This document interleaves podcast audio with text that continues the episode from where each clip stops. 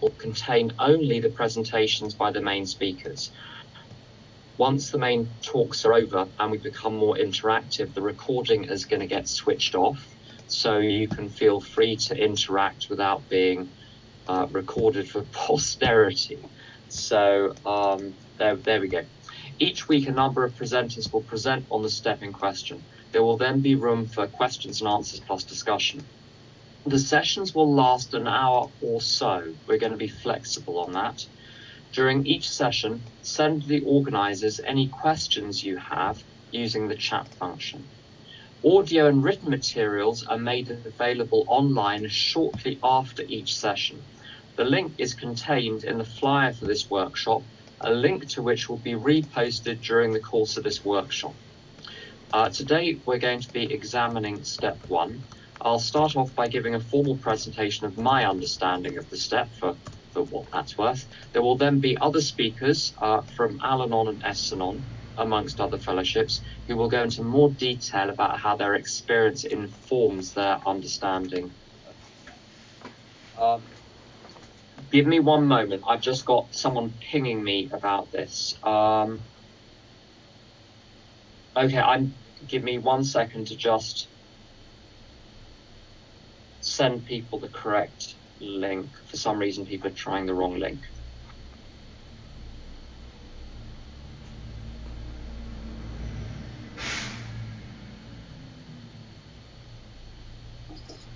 Right. So, there we go.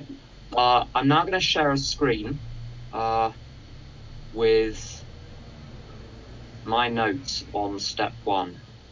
And these notes are going to be uh, published, as I said, online so that you'll be able to refer to them later. And I'm just going to set a timer to, to time myself. As I said, this is this is more of a formal presentation at this point rather than an ordinary share. The more human shares are going to come later. So um, I'm just going to pause. Okay, so a flyer went out for this with the link which I think you all found, if you're getting calls from people to say they can't access it, they're probably not using the link on the flyer. So Sarah Rivka and other people, if you give them the link that you used, I can't field all of these questions while I'm speaking. So please, if, if you can all handle that between yourselves, just send them the link and then they'll be able to get in. That'd be hugely appreciated. Thank you so much. So, step one, we admitted we were powerless over alcohol, that our lives had become unmanageable. Now, from an Al Anon perspective, we've got a slight difficulty here. Uh, let's say the addiction isn't alcohol, it's it's something else. Uh, you know, it doesn't appear to apply. And in any case, we don't appear to be the ones who are powerless over alcohol. They appear to be the ones who are powerless over alcohol. Um, so uh, this is going to have two parts. First of all, I've got to understand what's going on inside the alcoholic or the addict before I'm going to have any hope of understanding what's going on inside me in terms of my reaction to them. Right. So the big book, that's your basic text for Alcoholics Anonymous. There's another book, The 12 and 12, which has got some explanatory essays written around 17, 18 years later, which is very good, but it doesn't have the bare bones. It doesn't have the anatomy of alcohol. And to put it very simply, alcoholism or addiction has got two key elements. The first one, there's a technical term in the big book called a physical craving. What this means, I'll talk about myself as an alcoholic, and this applies to all of my other addictions. I have a number of other addictions from which I'm clean or abstinent today. What this means is the physical craving, this is the, the key part of it. When I start drinking, uh, uh, it appears to be to satisfy a thirst. Whereas when I have a drink, it increases the thirst. Uh, if I act out in other ways, I think it's going to satisfy the urge to act out, but all it does is increases the urge to act out and makes it much more likely that I'm going to act out the next day. And uh, the reason this is called a physical craving is it's it's way beyond my mental processes. I'm not dumb and I know what I'm doing. When I'm acting out, it's like watching someone in a film. Uh, you, you you're watching you're you're you're identified with the hero but you can't do anything about it. It's like being at the cinema. Um, you know when you see in the cinema someone uh, about to do a terrible thing and you're going no no it's exa-. but that's me watching myself. So once it's kicked off it's going to continue until it has decided it's finished right uh, my friend Tom says that alcoholism is a lot like dancing with a gorilla. You're not done dancing until the gorilla is done dancing. So if the gorilla lets go, run as fast as you can out of the cage. Now, I'm going to come to this later on the Al Anon side of things. If you're the Al Anon, don't get between the alcoholic and the gorilla, or you'll get your arms and your legs yanked off, and not by the gorilla. Um, so when I start, a physical craving kicks in. Now that isn't the only thing. Um, there's a problem once I'm sober, once I'm sobered up, or once circumstances enforce abstinence, I'm fine for a while. Everything is a lot better. But then this thought creeps into my mind that this time I can get away with it. I can get just enough of a hit without the consequences. And this is referred to in the big book as the mental obsession. And I've got a definition here the persistently recurring and overpowering idea that somehow someday he will control and enjoy his drinking is the great obsession of every abnormal drinker. So you put these two together. If I'm doomed to start again because there's a, a my mind is a little bit broken and will tell me on occasion that a drink is a good idea. If I'm doomed to drink, and when I drink, I'm doomed to continue and in charge of the course of my life. I'm powerless over whether or not I have the first drink. I'm then powerless over how much I drink and what happens in consequence. And it's exactly the same with sex addiction. It's exactly the same with food. There are some small modalities which are different because the addictions manifest in different ways in the material world, but the anatomy of them is the same. Now, here's the bad news. The prognosis for alcoholics, if it's not treated, is the condition is fatal, progressive, and incurable. This applies, in my experience, not just to alcohol and drugs, but to food, uh, issues with food. It applies absolutely to sex addiction as well. There are situations which arise out of relapses into sex addiction which cause people to take their lives. Um, uh, the treatment, there's only one treatment that I'm familiar with. There may be others. I'm not familiar with them, so I can't speak to them. And the treatment for alcoholism is a spiritual awakening acquired swiftly by taking the 12 steps vigorously. Um, it, it's rather like a lot of things in life. If you had a meal which was spread out with one bite every three days, you would be satisfied at no point. And it's the same with a lot of activities in life. They've got to be completed intensively or you don't get the full effect. And the steps are like that. The bad news for the for, for the Al-Anon side of things, this is exactly the same in my experience for the Anons as it is for the addicts. Um, and what is unmanageability? Now, sometimes people talk about their life being unmanageable in terms of emotional distress and external chaos. Not every alcoholic is in huge emotional distress. Not every alcoholic has external chaos. But if I'm condemned to act out, and when I act out, I'm condemned to continue until the bitter end, I'm not in charge of my life. I'm not in charge of the course of your life of my life. If you say to me, here's this address, be at this address by 9 a.m. next Monday morning, I can't guarantee you if I'm not recovered that I'm going to be there. It depends whether the demon in between tells me, let's go and have a drink or let's go and do something else. If I go and have a drink, if I go and do something else, I might turn up, I might not. Who knows? I'm literally not in charge of the course of my life. Now, That's what's going on with the alcoholic and the addict. How can I, as an anon, because I'm an anon as well, I was brought up in a family profoundly affected by alcoholism as well as having my own substance and other problems.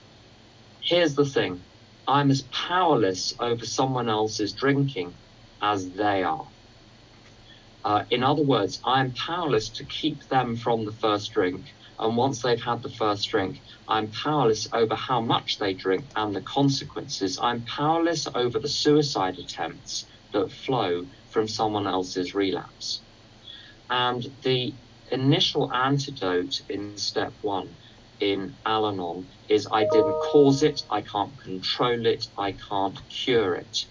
Uh, even if I was there all along, I'm not the one that brought it on.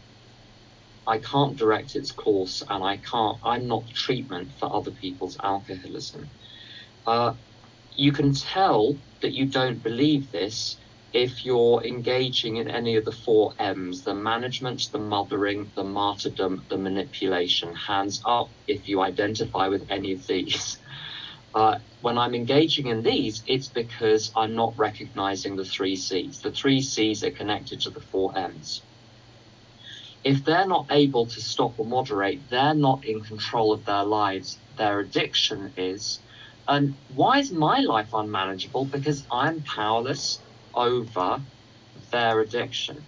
Because if their life affects mine, my life is affected by their addiction. It's very straightforward. If you're close to an alcoholic, there are going to be aspects of your life, if they're untreated, there are going to be aspects of your life where you you know you get the call you go and have to pick them up from the hospital you get the call they've tried to commit suicide again and you have to call an ambulance, you're going to be affected and you have no control over that. If they are in your life, they are going to be affecting you. And because you have no control over their alcoholism and they have no control over their alcoholism, stuff is going to happen in your life that you have no control over. So powerlessness and unmanageability. Powerlessness is my state. Unmanageability is the consequence in terms of the effect of that powerlessness on my life. But there is a deeper level.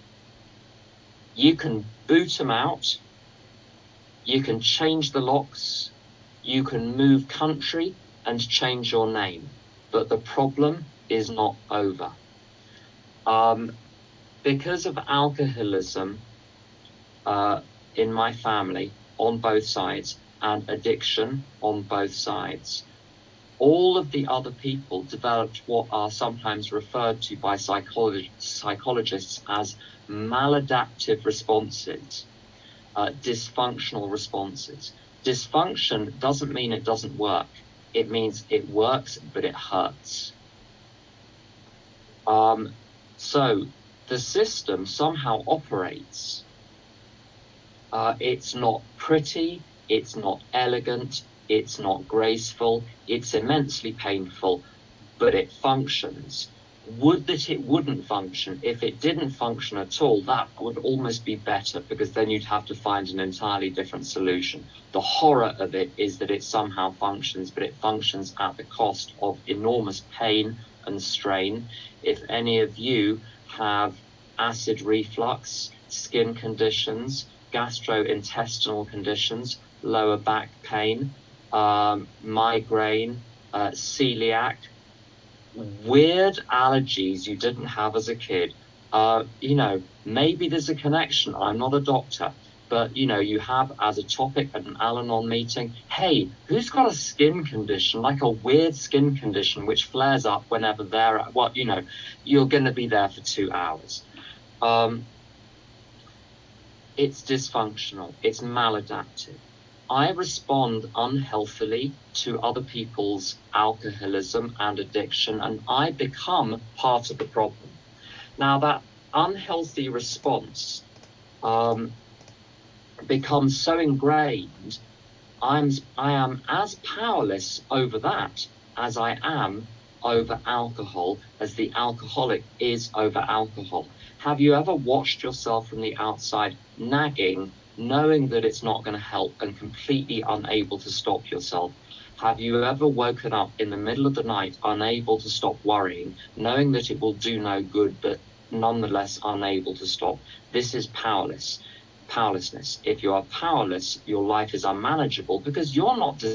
If you're awake all night because you're worried and you can't cope the next day, why can't you cope the next day? Why can't you manage the tasks that need to be managed?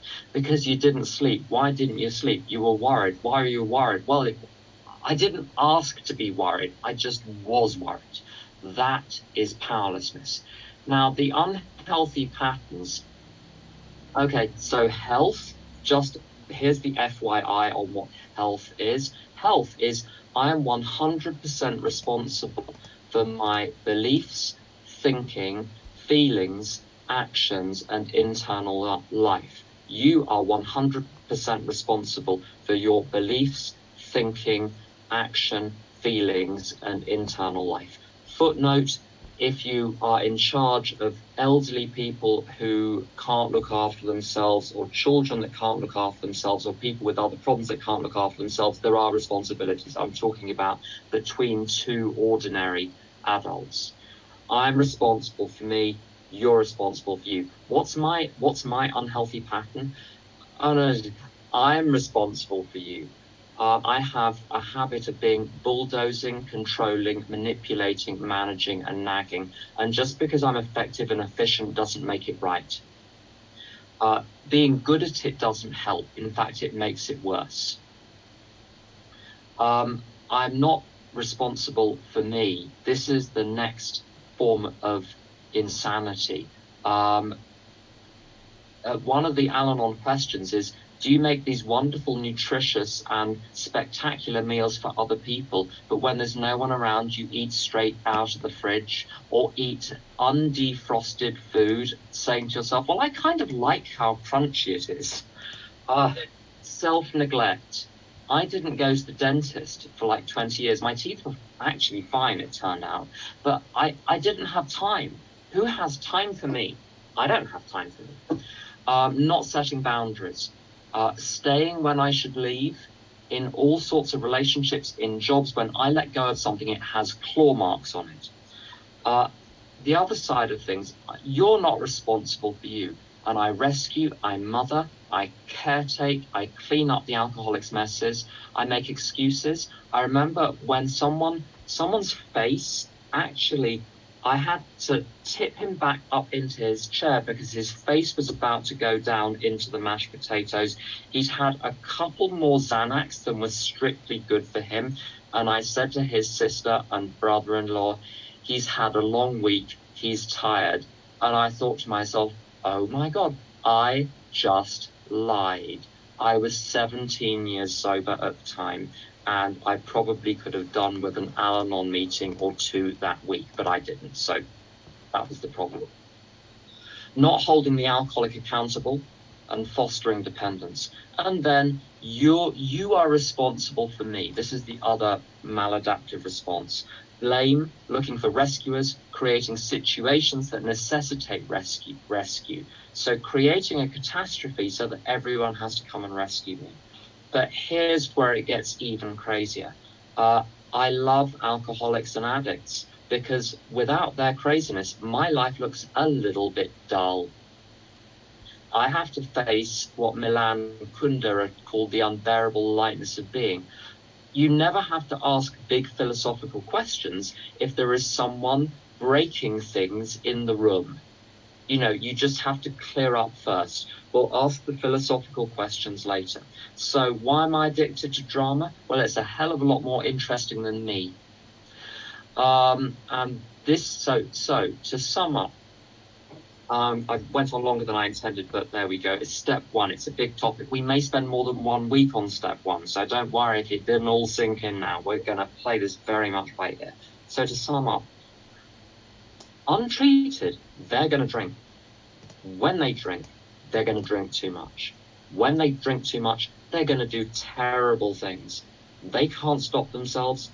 I can't stop them. If they're in, in my life, I can do nothing about it and they're going to affect me. There are aspects of my life that To the extent that they're embedded in my life, to that precise extent, is my life unmanageable. Just a fact. Second point is that um, those maladaptive responses which persist way beyond the point at which the alcoholic dies, leaves, whatever, gets well. I'm as powerless over those and like dumb, dumb, I will repeat the same thing 10,000 times. So is it dumb? It's not dumb. It's something else. It's a mental blank spot. I'm as powerless over that, and my life is as unmanageable because of that, as in the case of substance addiction. Uh, so I need step one and the rest of the steps as uh, intensely and urgently as the alcoholic needs it.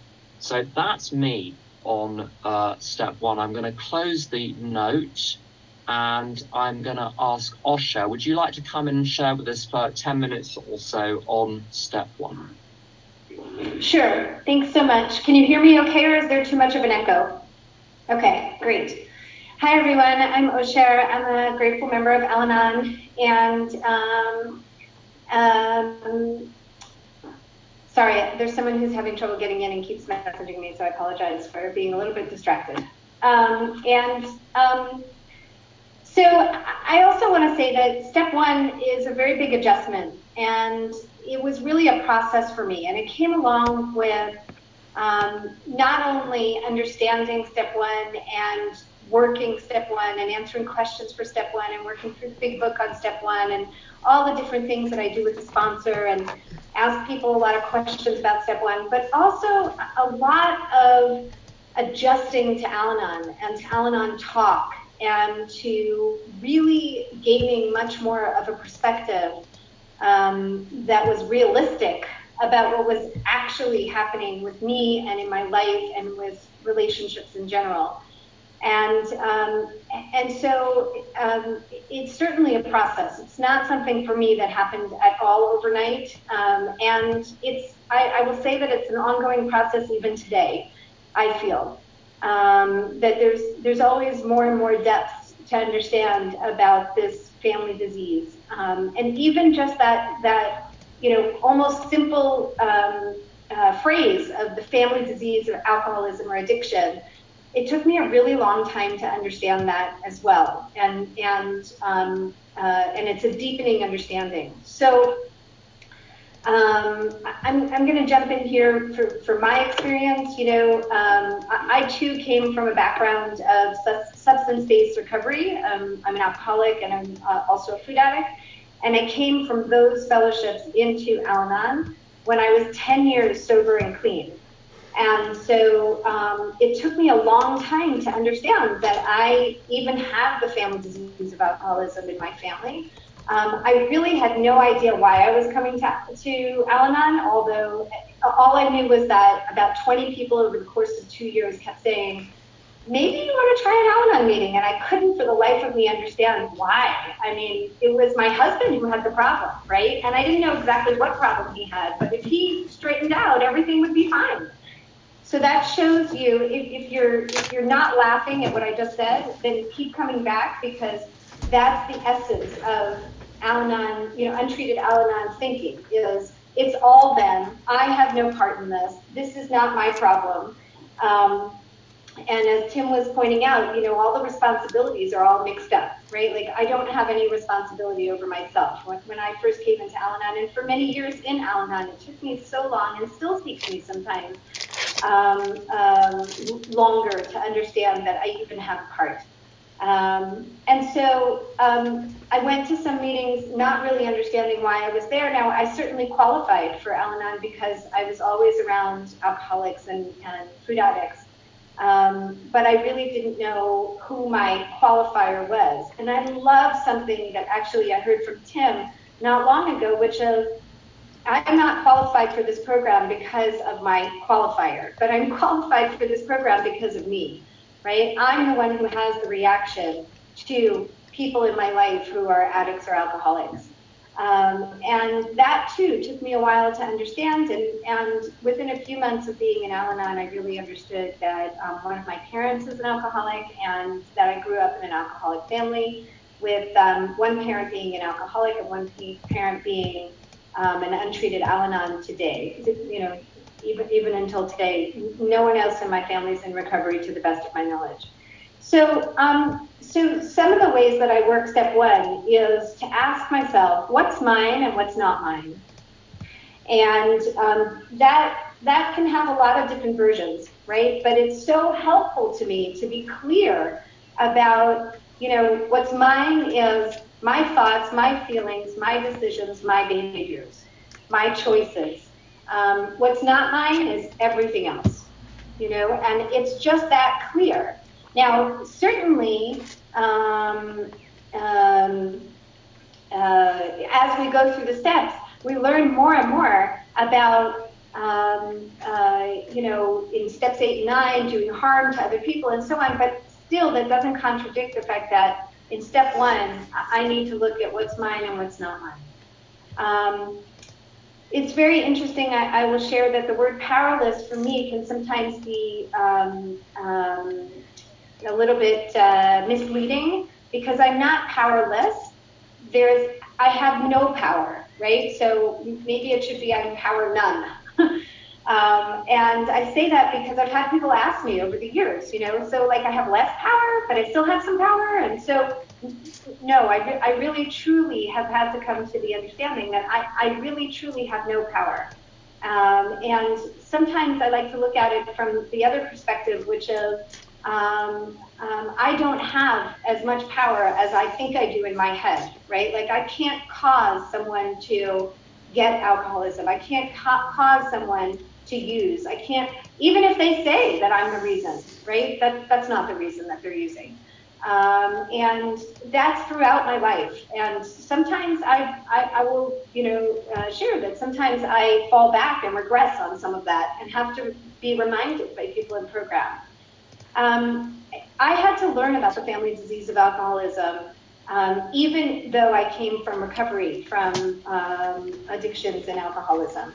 And the reason that that, um, that I had to learn about it is because I really had very little compassion when I came into Al-Anon for the alcoholics and addicts in my life.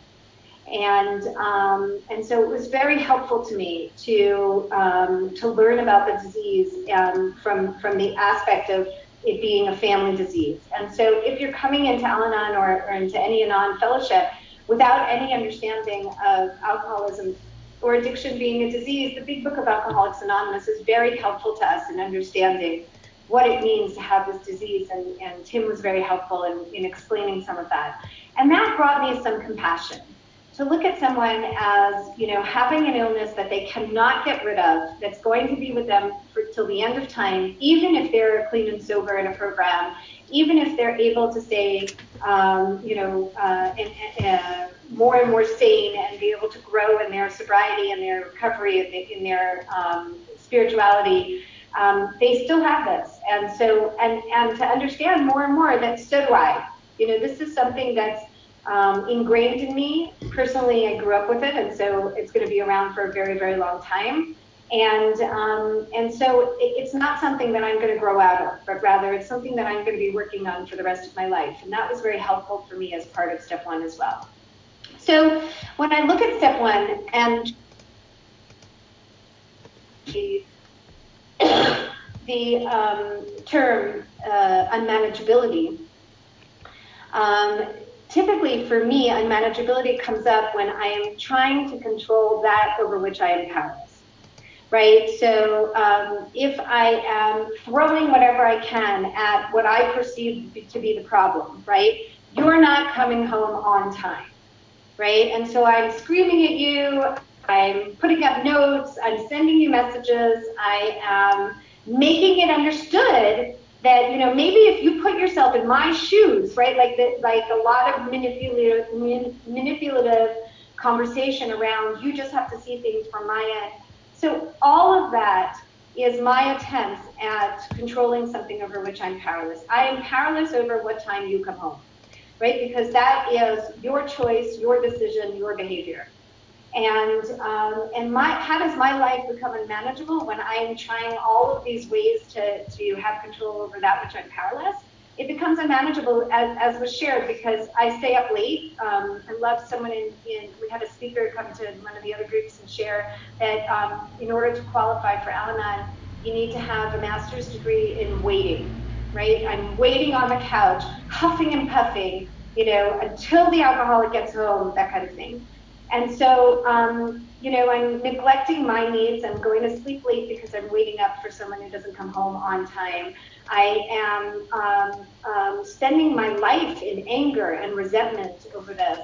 Um, I'm spreading it to other people. And so I, I often have a lot of trouble in relationships with people because um, all I do is talk about how angry I am at the person not coming home on time.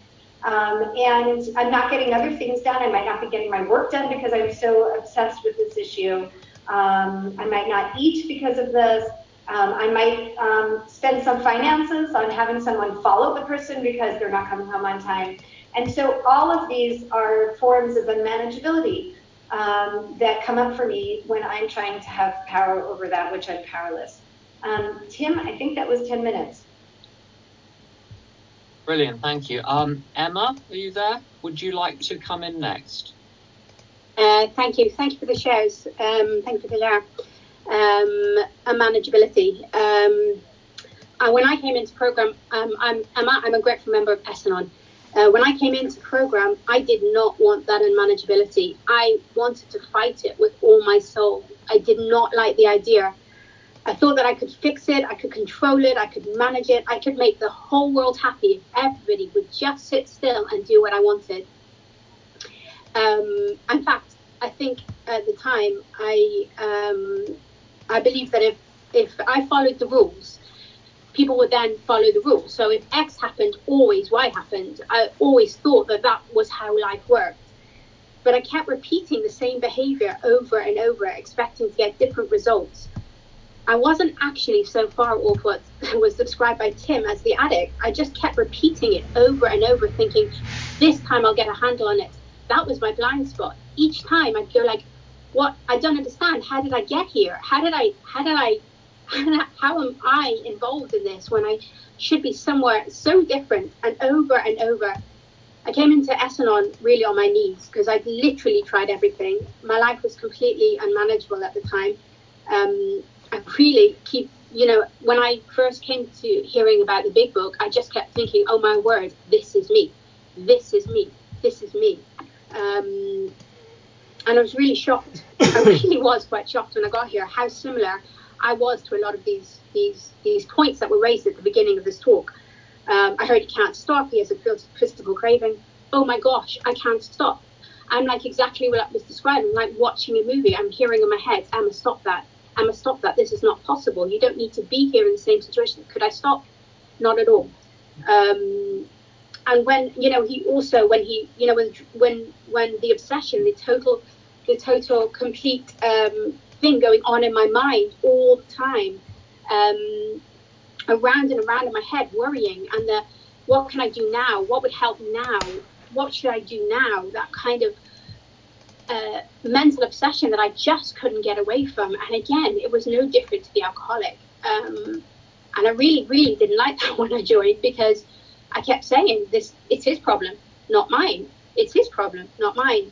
Um, and I kept repeating this insanity. Uh, my life was out of control. Um, it spun faster and faster. The intervals of these of these uh, obsessive thinking, the intervals of um, wanting things my way, of controlling, of manipulation, they got smaller. The intervals between them got smaller and smaller. It was such a progressive disease for me, and it's exactly the same as the alcoholic. Um, so when I came and they started talking about powerlessness, I was like, I don't want this. I, I don't want this. I had such resistance. Um, I remember hearing, I didn't cause it, I can't cure it, I can't control it, um, and therefore I have no power over it. Um, and I felt like such a failure for that. I felt like, oh my word, I should be able to do these things.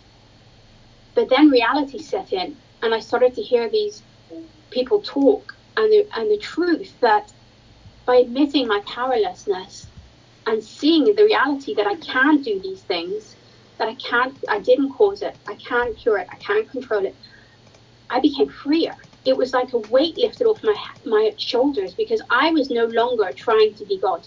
That's really how I felt. I was there is a God, it's not me, and that was huge for me. Like I just felt like it was something more than I had experienced in a very long time. I actually felt like I woke up.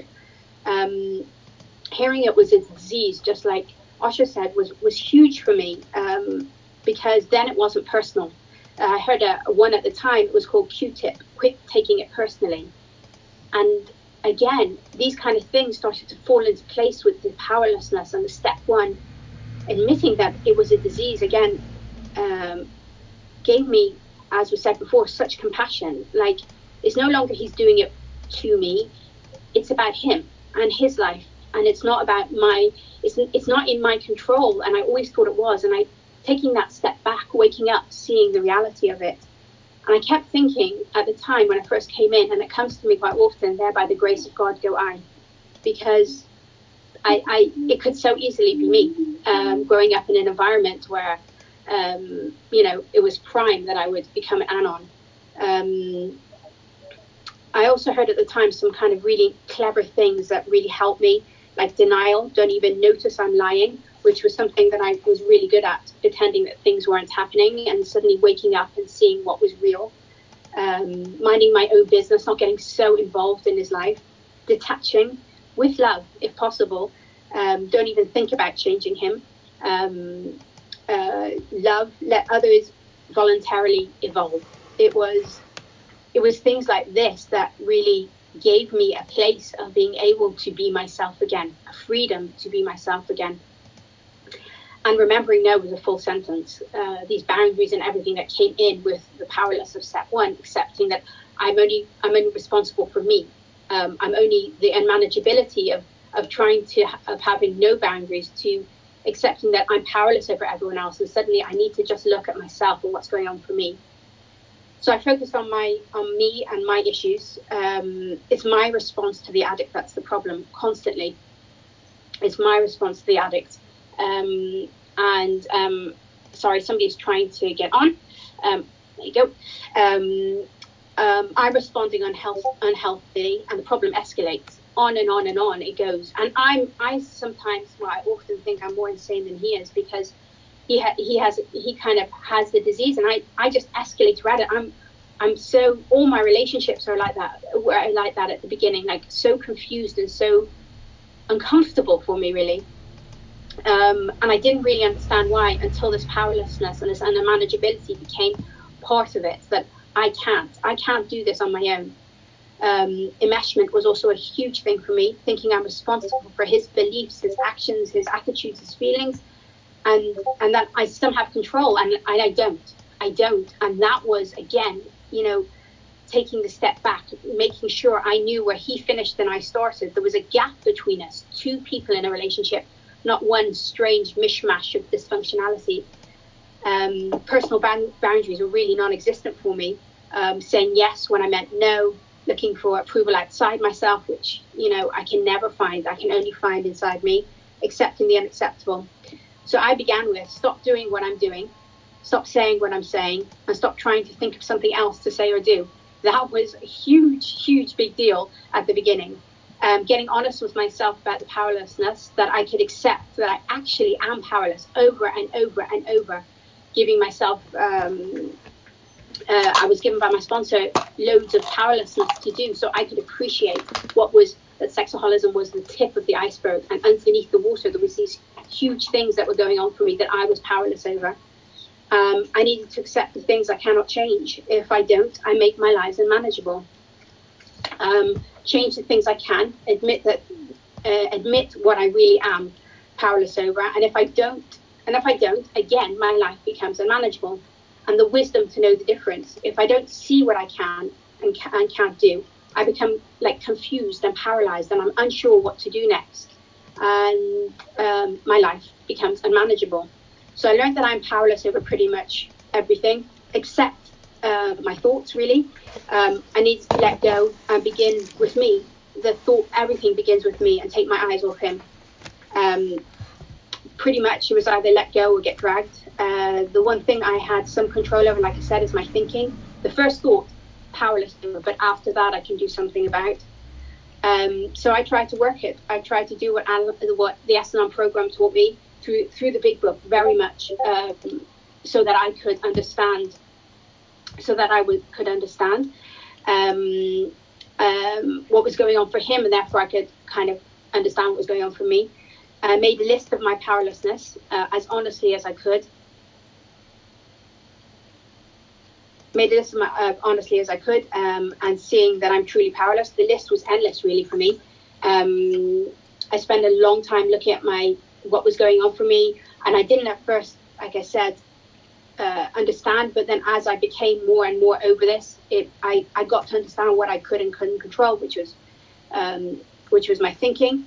Um, um, and it goes hand in hand. And, and then we came to the unmanageability, which Tim described before. And I kind of um, I kind of got to um, that I'm responsible for I'm responsible I'm not responsible uh, sorry I am responsible for you um, and I saw that I thought I caused everything everything was my responsibility um, and it would bring out such rage for me when somebody wouldn't do what I wanted. Um, and left me feeling very frightened and angry when people didn't the, the everything didn't match up and it was complete unmanageability because I can't control anyone else. Um, I was not responsible for things that I am responsible. That was the neglect that Tim talked about. Again I also had the same experience didn't go to the dentist didn't think about me. The kids every three months six months they were at the dentist. My husband making appointments he was at the dentist I just felt very guilty about it all uh, denying responsibility um, for things you are responsible, scheming to make sure he does things like getting to his appointments, for example. Um, it left me feeling very frustrated. Um, um, I gave other people responsibility for me. I blamed him for everything. Um, a glass smashed in the kitchen. He wasn't even home. I was respons- He was responsible for it, and I could feel the rage build up inside me. How can he? How can that happen? And these were all really such big things for me. It was a big waking up um, I felt like I'd been asleep before, watching myself, and then suddenly, with the help of the big book and the help of the sponsor and the help of these key things in my life, of the unmanageability and the powerlessness going hand in hand, I woke up. I can't say I completely woke up because that took more steps, but I woke up enough to know this was unmanageable. I can't, I can't do this. I am powerless over this. And that led me into knowing that I need to take the next steps, that I need to find something bigger than me that can. And that was my that was the awakening that I had at the beginning of the first step, and that's what this what this gave me. And um, thank you for letting me share. That's ten minutes as far as I'm aware, Tim.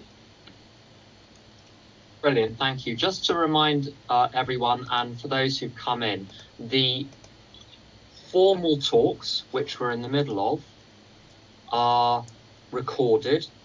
The audio only will be available. Uh, lots of links have been posted. Um, uh, you'll be able to access the materials. The written materials are up there on the website already. We're actually um, uh, in the in the process of putting together a, a, a, as it were a proper website, so one that looks like a normal website and is permanent and Googleable, with all the materials and all the talks for posterity. It'll we've already, I've already got a domain and everything. It's very simple. Um, so within a couple of weeks, you'll be able to point people towards that. Uh, so we're aiming to make sure that this any benefit from this is not limited to those who happen to be here today, but is there in perpetuity for anyone who's interested in what we're discovering. Um, uh, someone just asked, what's the present website? I put a link to the, there's a, a, the flyer for this, which I put a link to, has got all of the notes on there, and you can look up where to find things on there. So uh, we've also got a chat server where we where we can post questions and answers. And I put the link there. It'll all become as you investigate over the course of the day and come in future weeks. It'll all become perfectly clear. Um, Elisheva, would you like to come in next? Hi, my name is Elisheva. I'm a member of S-Anon and Al-Anon and Nar-Anon and O-Anon.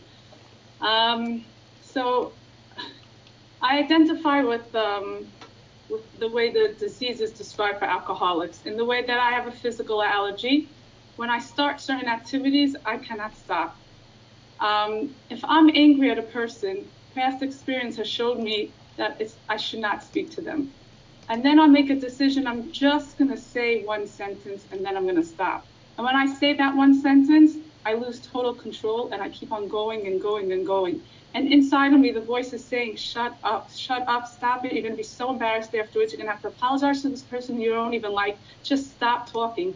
And I can't. I don't get to decide when I stop talking. My disease decides for me. Um, people pleasing. I've been so embarrassed by my people pleasing. It's it's so disgusts me. It's so degrading. I say I'm not going to people please, but then I'm so uncomfortable with someone being annoyed at me. I say to myself, I'm just going to say one thing so that they know that I'm happy with them and maybe they'll be happy with me. And once I start, I can't stop. I keep on going and going and going until my disease says that's enough. And I have that with trying to control people, with being dishonest. And there have been times in my life where th- those are the things the angry, the people pleasing, the controlling, the manipulating, the mothering. Those are constant for me. And then I've had other things that have come and go throughout the years. There have been times when once I start buying craft projects, I can't stop. Once I start eating chocolate chip cookies, I can't stop. But those have come and gone. And so those there are certain things that are rotate and there are certain things that are just constant for me. And then I have I have the mental obsession that I make a decision when I'm sane. I'm not going to do certain things because they're disruptive to my life. They hurt me. They embarrass me. I'm not going to do them. I have a plan, and then I cannot carry through with the plan. I have a plan. I'm not going to speak to a person when they're angry. I'll wait till it passes. But then when I get angry, my mind tells me you should speak to them. They should see how much what they did hurt you and I'll hold it back and I'll hold it back and I'll hold it back until a certain point I can't hold it back. And I go and I talk to them and I say things that I'm really sorry about. And the same thing with people pleasing. I'll wake up in the morning and I say, I'm not going to people please. It's so degrading. I'm not going to do it.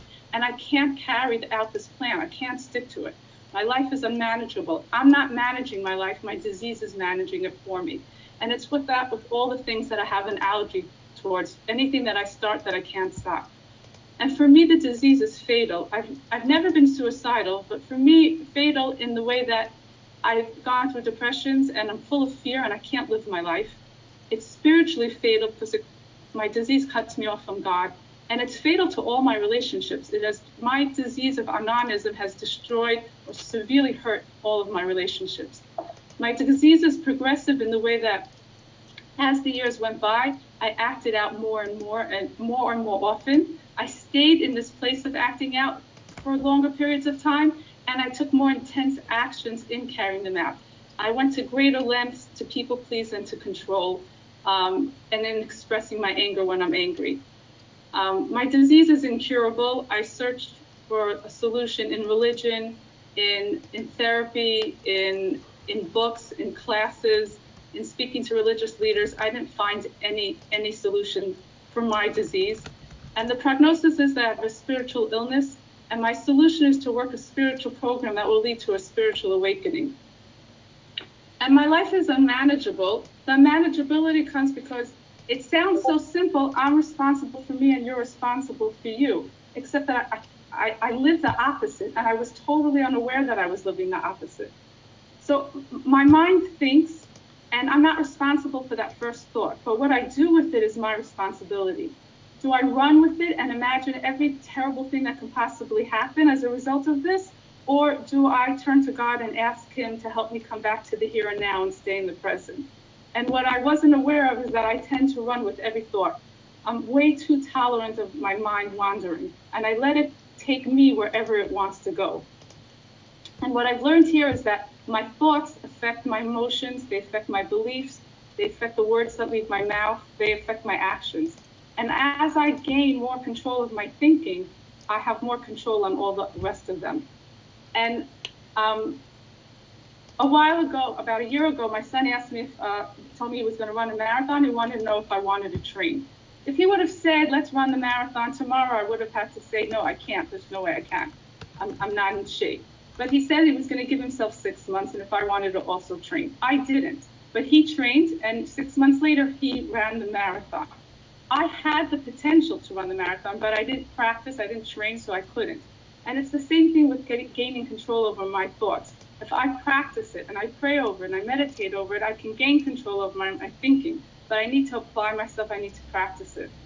And so for me, I, I broke the, the two um, spiritual principles of I'm responsible for me and you're responsible for you in the four ways that have already been mentioned. I I took responsibility for others. I didn't recognize that that's what I was doing, but I had a plan for everyone in my life. And I thought I had this plan because I love them and I know what's best for them. And so I had a plan that my husband should be clean and how he should parent and how he should act in social interactions. I had a plan of how my parents could be healthy. I had a, par- a plan of how my children could succeed in life. But if my plan was really because I loved them, then I could have offered the plan and then let it go if they didn't take it. But they didn't take it and I didn't let it go. I tried controlling them. And the reason I tried controlling them is because I thought I need them to be a certain way for me to feel okay in this world. And when I control, my life becomes unmanageable. I wasn't, I wasn't, I didn't recognize that that's what I was doing and that I was controlling. And as a result of it, I was acting unaware and I was, I, my life became unmanageable. Um, I did not take responsibility for me sometimes because I didn't feel worthy, sometimes because I was so busy managing everyone else's life, I didn't have time for myself. Um, either way, when I neglect myself, my life becomes unmanageable. I never woke up in the morning and said, Today I'm going to neglect myself. I thought I would take care of myself, but I couldn't carry through with this plan of taking care of myself. My disease is running my life, it's managing my life, and my life became unmanageable. Um, I lived my life by you're not responsible for you. And I would say this about the addict and other people. He's so disorganized. He's so incapable. He's so pitiful. He needs me. And then I would do for others what they can do for themselves. And I would accept unacceptable, unacceptable behavior. And I became a doormat. And I taught people that they can walk all over me. I never planned on being a doormat. I never planned on letting people walk all over me. But that's what happened, and my life, as a result of my powerlessness over being the doormat, became unmanageable. And um, I handed over my responsibility to others. I, I, in my mind, I was thinking, you're responsible for me. So if he's sad, I'm sad. Or if he's sad, I'm happy to counterbalance him. Either way, the way he his emotions determine my emotions. Or the addict acts out and I feel ashamed. And the thing that I acted out on the most was I would yell, if you weren't so irresponsible, I wouldn't be angry and yell at you. It's your fault. So your your decisions, your behavior determines my feelings and my behavior. And when I give someone else responsibility for me, I always end up blaming them. And when I hand responsibility of myself over to others, my life becomes unmanageable. So we spoke about the three C's. I didn't create, I didn't control, and I can't cure it. But I certainly can complicate the disease. I can get in the addict's way by, by acting out on the four M's that we mentioned earlier, by people pleasing, by trying to control, by telling them how much what they're doing is bothering me. And what I need to remember is at all time is this fifth C that I have choices. I'm not a victim. I'm an adult and I always have choices. I have I cannot I can no longer honestly blame someone for my behavior. And I'll end with that. Thank you. I'm going to allow the recording to continue for a little bit because we've got a couple of questions which have come in, which I'm initially going to present to the presenters who've agreed to be recorded. Uh, if, if people are willing to carry on for a little bit after that and want to share or contribute, then we'll turn the recording off. But for now, uh, the first question, um, can you say more about the mental blank spot or blind spot? Um, uh, Osher, would you like to come in on that one? I'm not really clear on that one. I can try for question two, but I'm going to pass on question one. Okay, uh, uh, Emma, would you like to come in on question one? Can you say more about the mental blank spot or blind spot?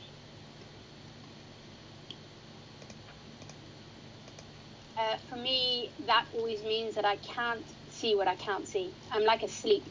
Um, when it, when it's exactly well for me, uh, a, the mental blind spot was that I never. For me, I was in denial, and I could never really see what was going on because I I think also because I didn't really want to, quite frankly.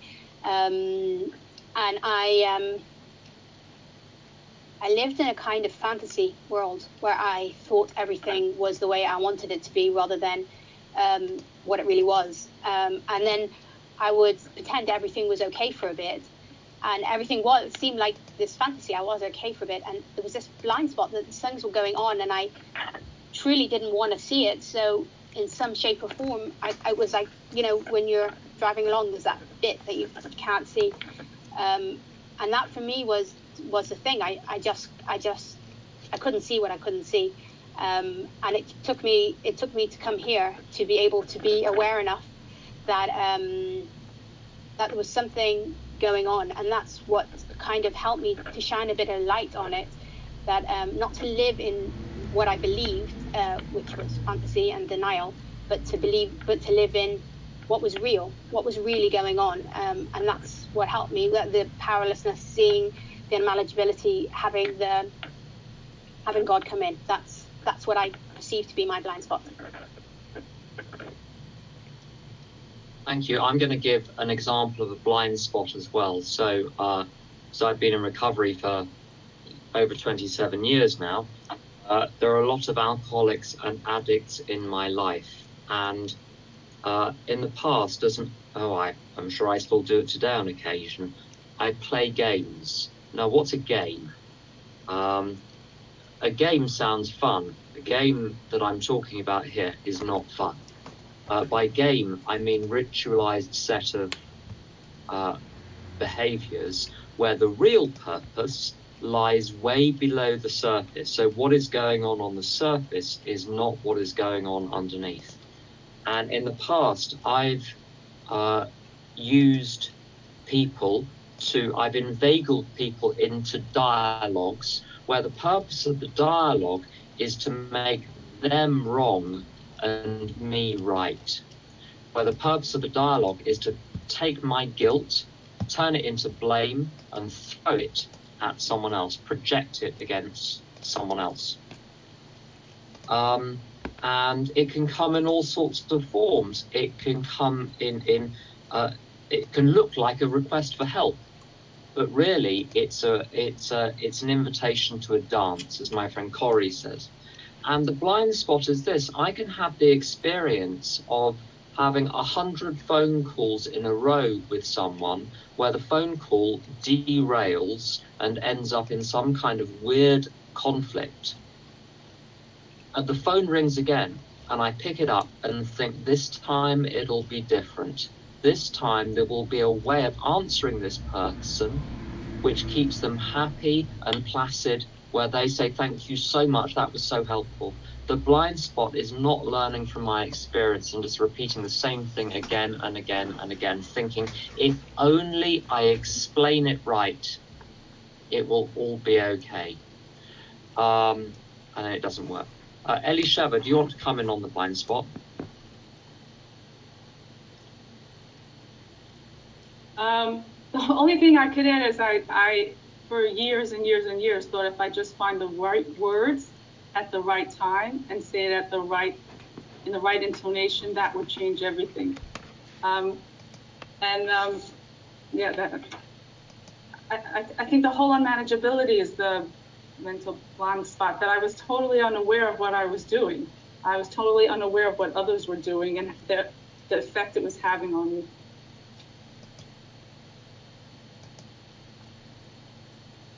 Brilliant. So um, uh, now question two, uh, which way should I work the steps for the first time when I'm new to the program and I'm both alcoholic and Al-Anonic, AA or Al-Anon? Osher, I think you said you were able to come in on that one. Sure. Thanks, Tim. Um, and so the Big Book of Alcoholics Anonymous tells us very clearly that we need to be sober when we're going through the steps. So um, first things first is to make sure that I am no longer drinking or using while I'm going through the steps. Um, and then, you know, with regard to AA or Al Anon, um, my experience is um, that I was taught to go through the steps and then go through the traditions and then go back again to the, through the steps and go through the traditions. So um, I, will tell you that I firmly believe that um, higher power is in charge of your journey, and so whatever your sponsor tells you to do, if you're able to stay sober while you're doing it and you have a, a, a um, deep understanding and learning of the steps, um, follow what your sponsor tells you to do. Um, I also will say that if there's an option to go through the big book and do it, um, my experience has always been that going through the big book um, um, has immense effects on my life, and um, uh, just there, there's there's nothing equivalent to it. The Al-Anon literature is extremely helpful, and when I went through the steps using the Al-Anon literature, also changed my life. But I had done, I had already gone through the Big Book a few times, so um, that's my experience. Thanks. Brilliant, thanks. Um, Elisha and Evan, I'm going to ask you, can you turn off the recording at your end? Actually, no, I can turn it off.